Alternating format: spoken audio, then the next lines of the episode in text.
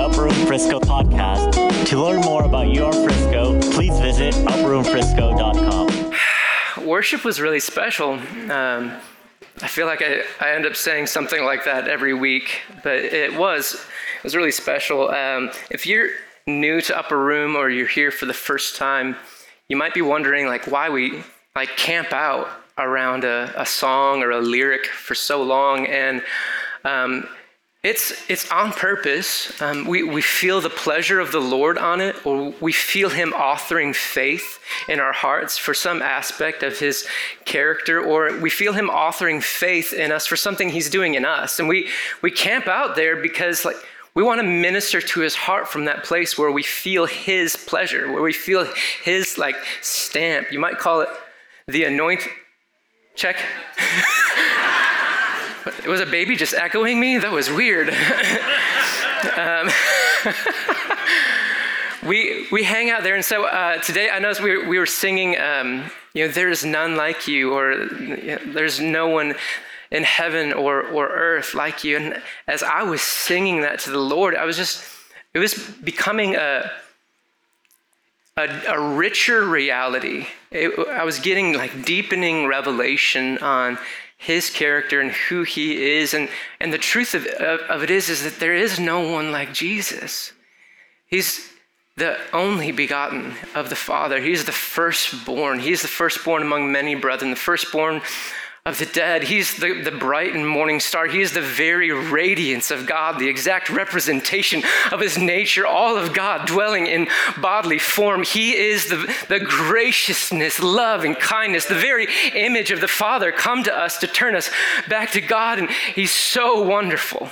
There, there's no one like him. And, and, and the fact that that is who he is and who he will always be, and no one could have ever done what he did.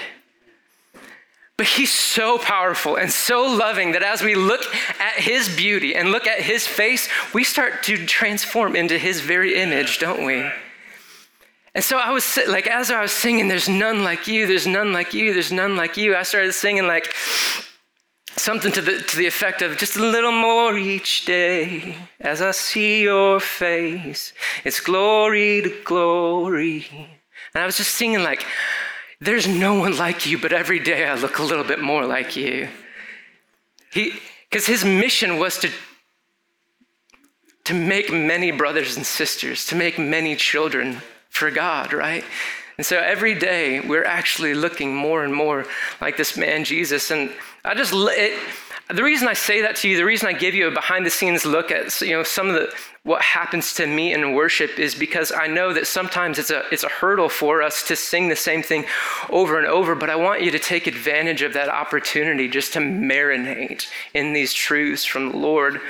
And we experience his presence transforming us in that kind of environment, in this kind of atmosphere. And so welcome to Upper Room Frisco.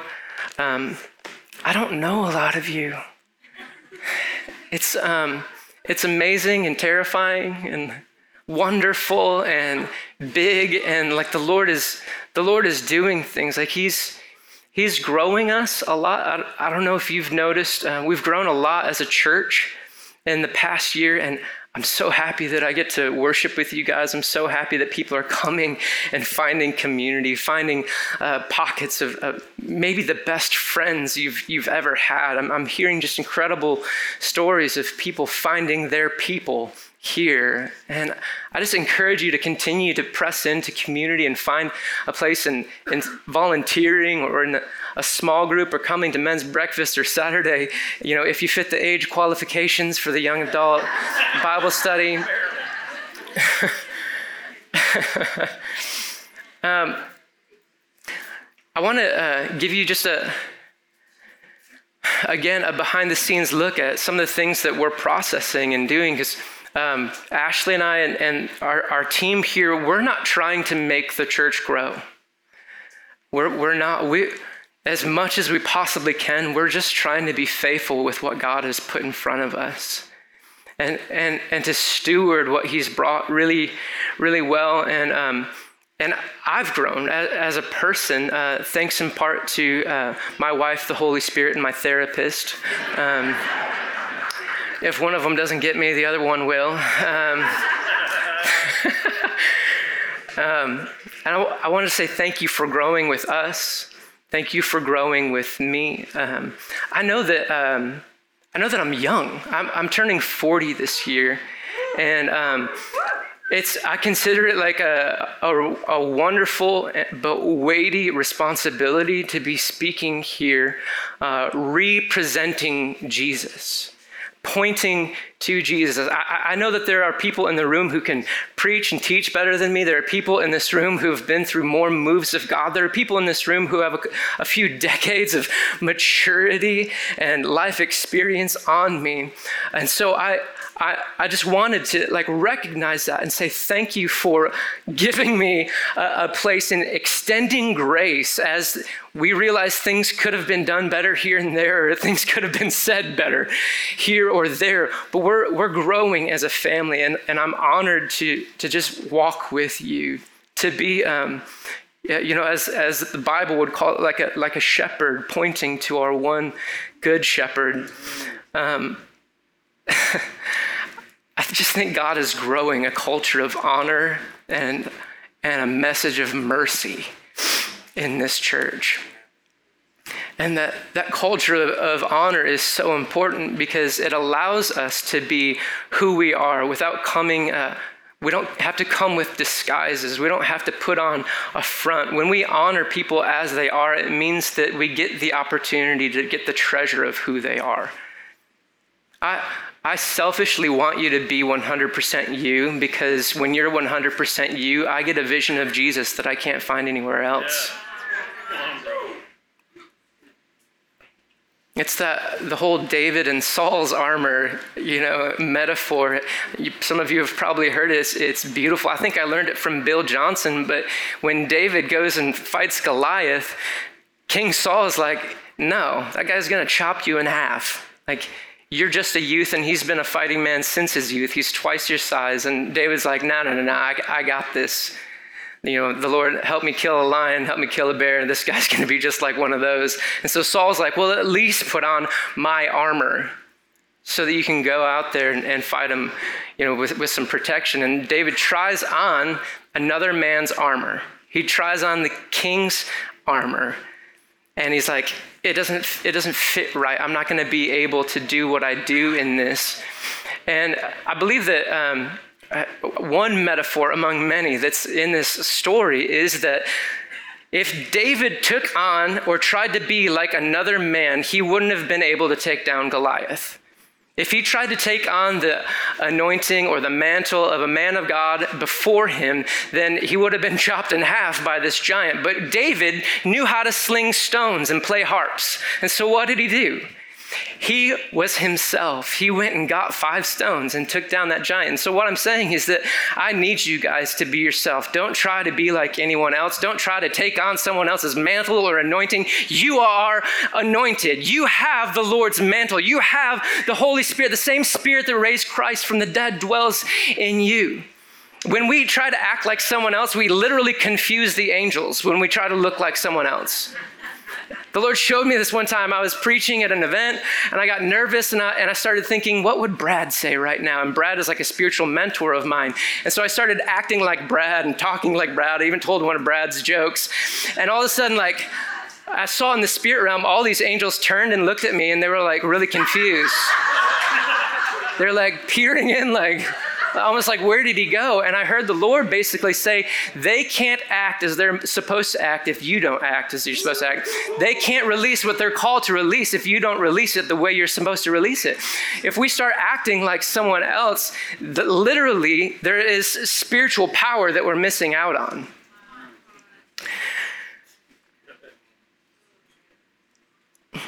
I believe that people here along with myself, are becoming whole and we're walking in our identity as children of God. I once heard a, a, wise man say that wholeness is when you're the same person in every room that you walk into. I believe that God is entrusting to us more of the, the true riches of heaven, the uh, manifestations of the Spirit's power. I believe that he's restoring to us some of those spiritual identifiers and markings of the first century church, those manifestations of God's power. Um, can you guys open to Acts chapter 4? There's just a few verses in here that I want to I want to highlight.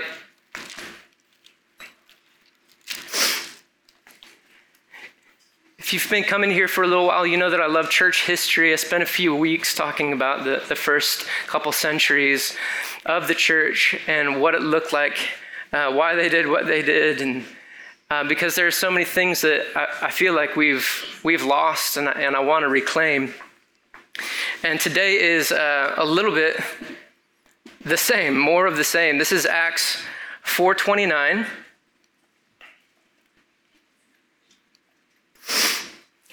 So the disciples were obviously encountering a lot of persecution and opposition.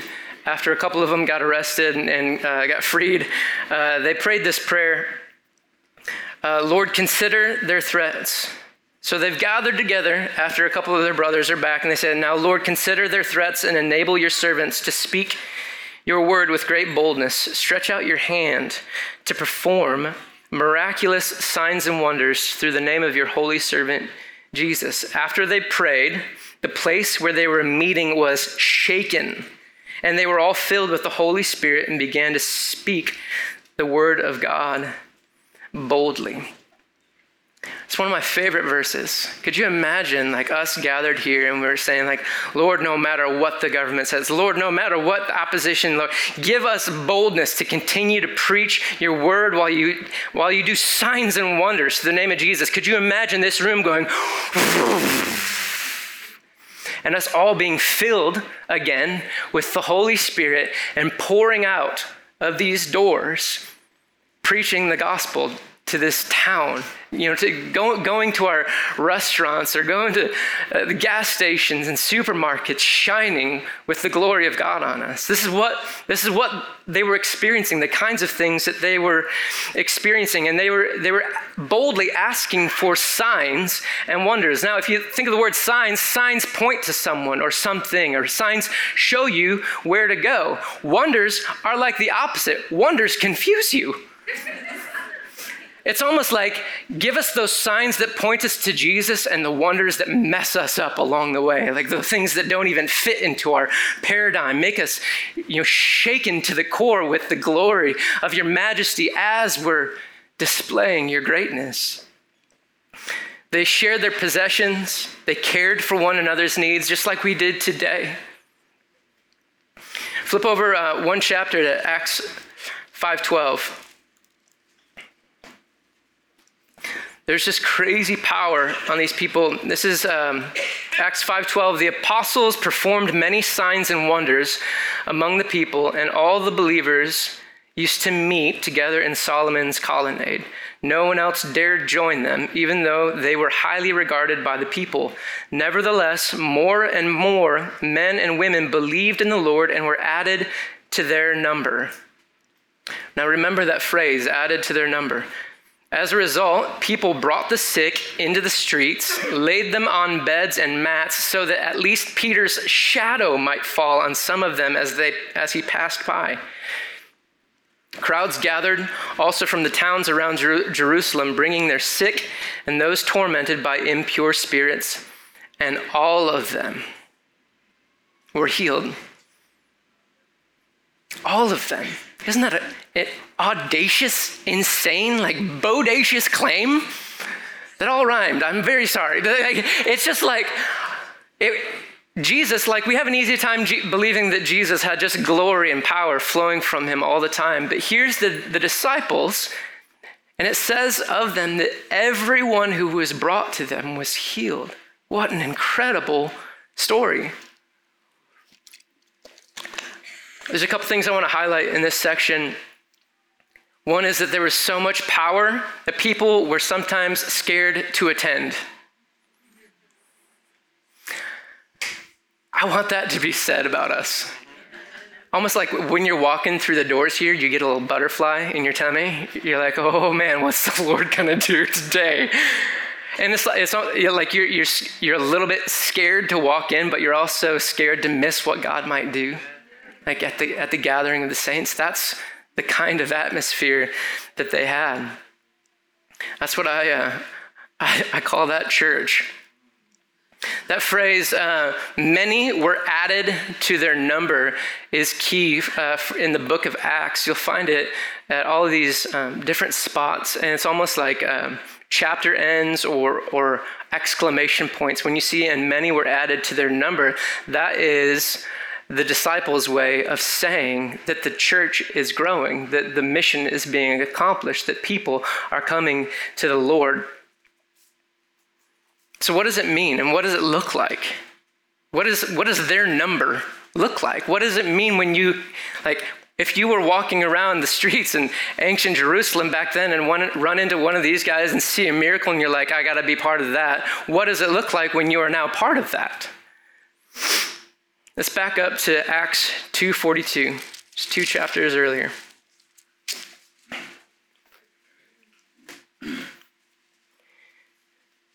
Actually, let's start in verse 41. It says, Those who accepted the message were baptized, and about 3,000 were added to their number that day. And this is what it looked like they were continually together, devoted to the apostles' teaching devoted to fellowship, devoted to the breaking of bread, and devoted to prayer. That's what it looked like. When you were added to their number, you were brought into continual fellowship, or they were fellowshipping as much as they possibly could. They were getting together and they were eating meals together and they were holding to the apostles' teaching and they were praying. It was a house of prayer.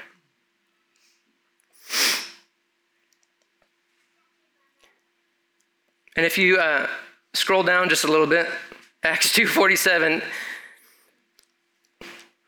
Actually, verse uh, 46 it says, Every day they continued to meet together in the temple courts. They broke bread in their homes and ate together with glad and sincere hearts, praising God and enjoying the favor of all the people. And the Lord added to their number daily those who were being saved. Um, these guys had to figure out what to do with all the power. They had to figure out how to pastor and, and steward outpouring uh, so did Paul. Paul, uh, like the whole book, uh, First and Second Corinthians, Paul is saying, y'all have too much power. Like you, have every gift of the Holy Spirit in operation. Your prophets, your prophets are like fighting each other to shout their proph- prophecies louder, and some like five people are speaking in tongues at the same time. People are coming to these meetings saying you're crazy. Like there's power present. You're not lacking any spiritual gift as you eagerly await the return of the Lord Jesus. He's saying that they had every type of manifestation of God's power in this church. And so what he does is there's so much power, he starts to create basically like structure around it. And structure is good, but there was power that necessitated the structure. And what I feel like often happens, or what's happened for like 2,000 years, is that we're trying to use structure to bring power.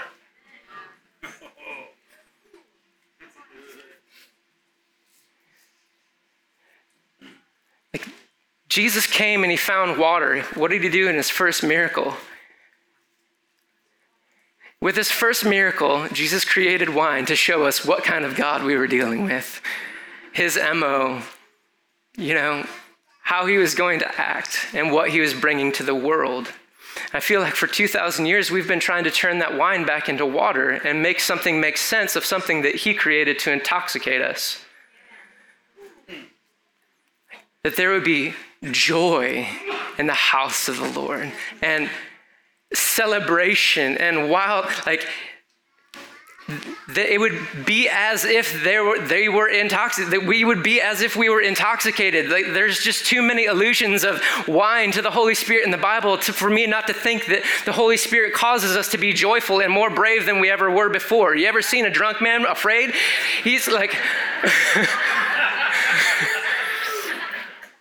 Be not drunk with wine, which leads to debauchery. Instead, be filled with the Holy Spirit, speaking to one another in psalms, hymns, and spiritual songs. And so he's not he's not condoning, you know, immoral behavior. He's saying there's something of the Holy Spirit that is akin to to- intoxication, but even better.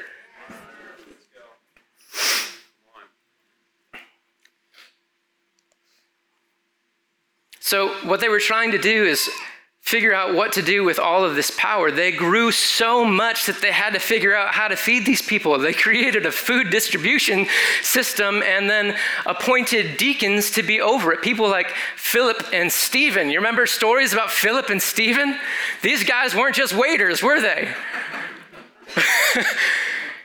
You imagine if we're like, oh, we, uh, we need to hire like a, a janitor, and then the janitor is more powerful than anyone else in the room? Like, that's what happened with like Philip and Stephen. These guys moved in crazy. Philip translocated. He went from like baptizing an Ethiopian eunuch to 30 miles away in the, in the city of Azotus and then just kept on preaching. like,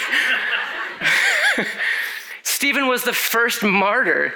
Stephen was probably the reason why Saul became Paul and became into the kingdom. Have you ever thought about that? As, as Stephen is being accused and he's surrounded by this group of jackals, he begins to give prophetic testimony to Jesus, reveals Christ from the beginning of Scripture all the way through. His face is shining like an angel. They're trying to stop their ears from hearing the words coming out of his mouth. They rush him and stone him to death. He sees heaven open, he sees Jesus standing at the right hand of the Father, and then echoes the words of Jesus Lord, don't hold this sin against them. Don't let my murder be held against them in your courts of heaven. 40 verses later, Saul is knocked off his donkey because Stephen's prayer worked.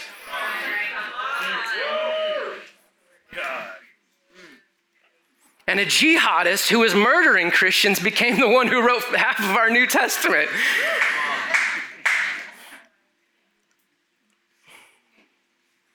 The worst thing that could have happened to someone in the first 300 years of the church is that they were asked to not come back.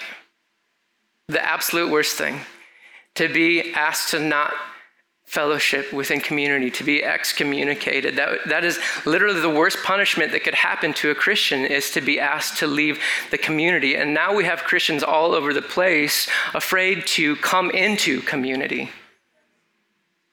The very thing that would heal us is being properly connected and grafted into the body of Christ. And again, this is not this is not like an advertisement for Upper Room Frisco. If God is calling you to another body, go there. Get intimately, intricately, vitally connected to the body of Christ in the proper place. Because beloved, the body doesn't need you, you need the body.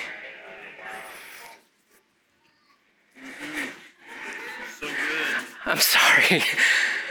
Have you ever met like one of those? Never mind, don't, don't think about someone like this. But there are these like traveling prophets who think it's their job to bounce from body to body because the church needs them. But I want you to understand something the church doesn't need the eye to survive.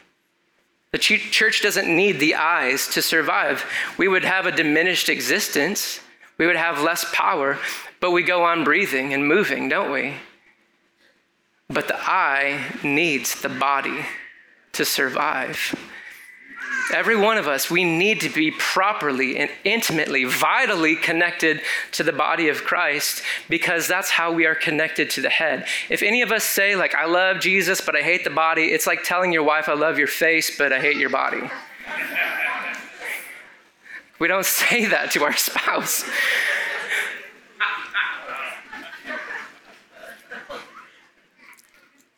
Had space issues until today, didn't we? Like, um, I, I, literally, I'm not trying to offend anyone. I, I, just believe that we need to preach these kinds of things, and I need to be offended every once in a while. If you're anything like me, you need to be offended every once in a while, or else you're not in a church. You're in an echo chamber, like a, a social club. Um, and you don't need to be coming to church because I preach good. Sometimes I don't. So when I don't, do you leave? Or you don't need to be coming to church because like you feel goosebumps during worship because what happens when you don't get that endorphin dump when you raise your hands? Do you leave that church?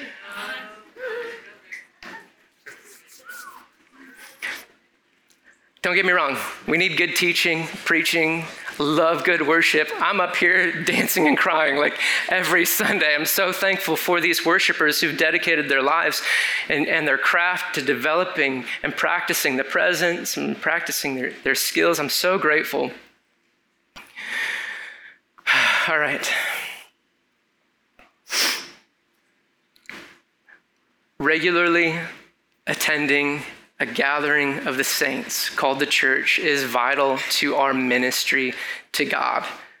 It's 1 Peter 2 5. You yourselves are living stones, and you're being built up together as a spiritual house to be a holy priesthood, to offer spiritual sacrifices acceptable to God through Jesus Christ. So, who in here is a temple of the Holy Ghost? You are correct. You are a temple of the Holy Ghost who collectively is the temple of the Holy Ghost. All of us together, we individually are temples, dwelling places of the Holy Spirit, bought at a price, but together, collectively, there's a whole different level of glory on the unified body of saints. Like, this is Psalm 133, it says, How blessed and pleasant it is when brothers dwell together in unity. It is like oil, that power, that anointing oil flowing down the beard of Aaron. There the Lord commands a blessing. When we come together in unity, we are answering the Lord's prayer that we would be one and that there would be even more power present than we've ever experienced on our own. So, what I'm saying is that you are a beautiful temple of the Holy Spirit. No matter where you go, you are a dwelling place of the Lord. But when we come together in unity, it is something altogether more glorious. This is how the disciples lived. This is Acts 20, verse 7. On the first day of the week, when they were gathered to break bread. What did that say? On the first day of the week, when they gathered to break bread. On the first day of the week, when they gathered to break bread. Listen, I'm not preaching religion, I'm preaching relationship. These guys were intimately connected. They made sure to be devoted to gathering together. Jesus did it. This is Luke 4:16. He came into Nazareth as he had, uh, where he'd been brought up. And as was his custom, he went into the synagogue on Sabbath day and he stood up to read. So Jesus had a cycle, he had a rhythm to life. What did he do on Sabbath? He went into the synagogue and he usually stood up and, and read from scriptures. What did he do on the Sabbath? He went as was his custom. We're just, we're made to be connected. Guys, we wouldn't have the Bible if we didn't first have the church. Like the letters in the Bible were written to gatherings of the saints. We wouldn't have it. Even if you go like to the book of Revelation, you wouldn't it, all those letters were written to churches. So they had to gather in order to get the goods. You ever thought about that? like the, the Bible didn't birth the church, the church gave us the Bible through the Holy Spirit. Y'all are looking at me sideways now, like. we know what came first in this chicken or the egg scenario. Speaking of chicken, do you guys know what you call a, a Chick fil A that only serves lukewarm food? Chick fil A Odysseia.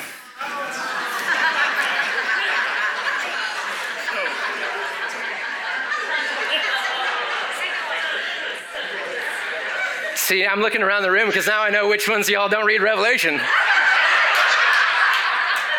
The church of Laodicea, lukewarm. Getting less funny as I talk. Okay. Um,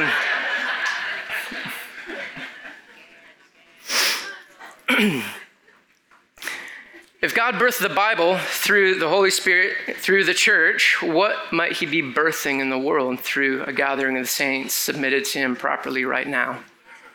What could he be bringing to the earth? And I'm not saying that right now we're operating in the same ways or seeing the same kind of power of the first century church, but I believe for it. And I believe for even more, even greater miracles than what was happening back in those days. Many are being added to our number uh, right now. And I, I just want to speak to that for a moment and invite you into this story. I have a startling statistic for you. We have 100 children trying to fit into an area that accommodates 70. 70 to 75 kids fit in our kids area and about every week uh, nearly 100 are, are, are, trying to get in. This is amazing. Anybody else in here other than me grow up in the church? Like your childhood most of your greatest memories are you know church gatherings and revival meetings and youth group. I grew up in the church and i so like so deeply want to create, recreate a kind of place where kids are brought up in the presence. One time, uh, the Lord even said to me jokingly, I tricked you into leading this church so that I could have a church to bring your kids up in. Like we're we're passing this down to the generations, right? And we have all these kids and they need places to, to get together and, and worship. And so we see this situation. Also, I don't know if you've noticed over the last couple months, people are getting here earlier and earlier because there's less and less seats. And I just want to speak to that for a moment. We see this. We see this situation, and we're, we're trying to come up with creative solutions to, to solve it. Um, because I do believe that God wants us in here. I believe that God wants us close to the presence. I, I, believe that God wants us to gather. I want people to come in here and encounter God. Um, I'm, I'm not afraid of you know, this body of Christ growing because I know that our good shepherd is more than able to sustain every single person who walks through this door. And so we got to figure out how to knock down some walls, don't we? Right? I, um, as a leadership team and elder team, we're praying for uh, miraculous provision again. Uh, and I say again because we've seen it before. We're praying that something would happen similar to the story of how we got this building. Y'all know that three years ago we were renting this building from another church named C3. Beautiful, wonderful church. They went through a lot of transition. They wanted to relaunch as a home church with a different name. And they approached us and asked us if we wanted to buy the building. Well, about three or four years ago, they wanted $4 million for this section of the building. It's broken up into three. We've got the bank, this section, and the Boys and Girls Club. They wanted $4 million for this center section. And so we were like, we were like we'll just keep renting. Um, and, but they reapproached us, and, and I said, well, let's talk about it. And um, I said, we, we don't want to list it, and we feel like the, the church is supposed to be yours. Our bottom dollar is 1.2 million. Over the course of three years, when the market went skyrocketed in Frisco, the price of this building went from 4 million to 1.2 million. When we bought this building, our mortgage became less than our rent was. And God's given us a facility to facilitate what He wants to do. This is a tool that we're using for the Lord, that we're stewarding as best as we can. And now we're to the point where uh, we, we've outgrown it in the, in the past year. Um, and we're looking, we're looking north to the Boys and Girls Club. And what we're praying is that God would bless them so much, so abundantly, that they would move to like a wonderful new location, greener pastures. I'm, I'm letting you in, like behind the scenes. This is a family talk. This is really what we are hoping and what we're praying and what we w- are going to pursue. Because we would love to be able to put all the kids just over there and, and knock down a few walls and have more room for us to, to dance wildly in the, in the presence of the Lord while the kids are on the other side of an insulated wall. Um, just kidding. Um, We're praying for that or some other solution, some other God solution. I'm letting you know that we know that there are things that need to be addressed. And I want to invite you into it. And so, right now, would you join me in prayer? And I just want to like stretch forth a hand towards the Boys and Girls Club. if you're against the wall, you might as well put your hand on the wall. Like, this is. This is a Nehemiah moment, okay, guys? Lord, we bless our neighbors to the north. Thank you for the awesome work that they're doing. We pray, God, that you would continue to bless them mightily and that uh, a very favorable deal would be brokered for us to be able to use more space or own more space, whatever you see fit, Lord. We're asking God that you would expand our tent pegs. In Jesus' name, amen.